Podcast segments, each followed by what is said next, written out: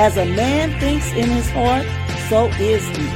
Thoughts lead to actions, and actions, habits, and habits, character, and character, destiny. Join this purple girl in her purple world as we share inspiration and build hope together, one thought at a time.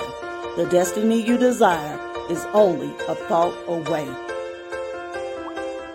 Welcome to Building Hope with Purple Thoughts.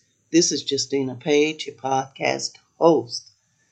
All right, I'm excited about today's Purple Thought. It's a good one. You ready? Let's go. If loving others were a crime and you were tried, would you be pronounced guilty? Heavy thought, right?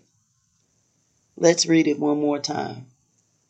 If loving others were a crime and you were pronounced, you were tried, I'm sorry, would you be pronounced guilty? Wow, what a thing and what a thought. What a thought to be pronounced guilty for loving others. Most times, of course, all the time, I don't want to ever be guilty, but this is one point that I would love and gladly accept a guilty verdict. And here's the thing. Loving others is one of the most important things about our character that God is vested in and wants to see. He tells us to love one another. He tells us to love an enemy. Love is a huge deal in God's eye. And rightfully so. God is love. It's, um, it's amazing. It's his nature. It's who he is. And if we're his children, love should be flowing through us. It is so important. It's it's more important than memorizing scripture. It's more important than dressing a certain way. It's more important than spouting off wisdom. And in anything we do, the greatest, according to the scripture, is love. So it's good for us to check our love meter. How are we loving our family, our children, our spouses, our extended family even? I mean, here's the one that's pretty painful. How we are loving enemies. Are we ignoring them, throwing them away, being vengeful back to them? It's important. If we were tried and God brought it to light and set angels around, I'm just, I'm not saying this is what he does, so hear me through. And we were presented in court, what would our crime be? Would it be jealousy, spitefulness, hate, laziness? Or would it be, okay, they're guilty. All I see is the love of God flowing through them. Just a powerful, powerful thought. And this love thing we can't do of ourselves. It's not even in our nature.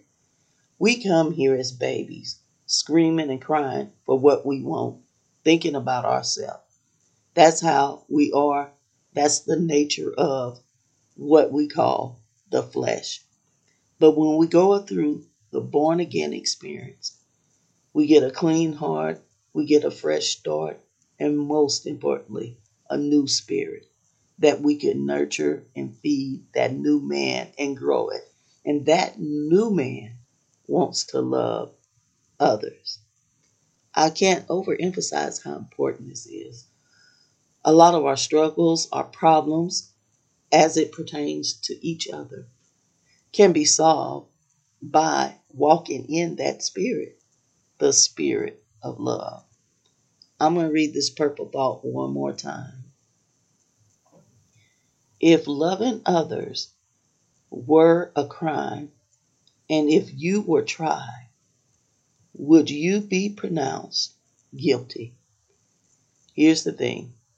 It doesn't matter how I look to others. Only you know the answer to that question. You and God. He sees all things. He knows all things. Man, oh man, there's a lot of moves that look like love, and they're rooted in a spirit of selfishness. It's amazing. Man, and I, I, I just stopped and paused because it's actually a scary thing. Um, love is not making moves in front of people that looks like you're uh, helping. It looks like you care, when in reality, it's just about an image thing and how you want to be perceived. We got it's got to be the real, gentle, genuine deal. That sacrificial spirit. Um, imitating our Father, imitating our Lord, Jesus Christ. That's what it's about. And I'm going to stop before I really get into too much. But uh, it's important, y'all.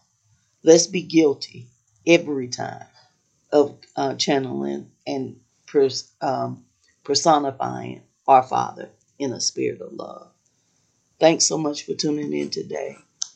I pray this has been encouraging to you and giving you a little bit of something to contemplate and to think about.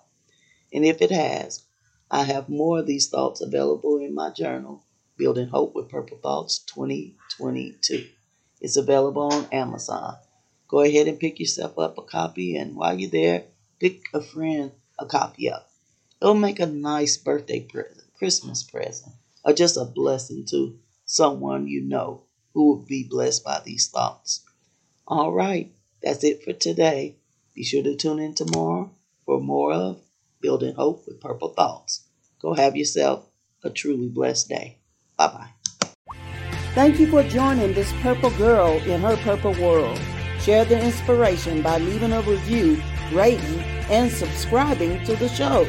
I'll see you in the next episode. Until then, keep hope alive.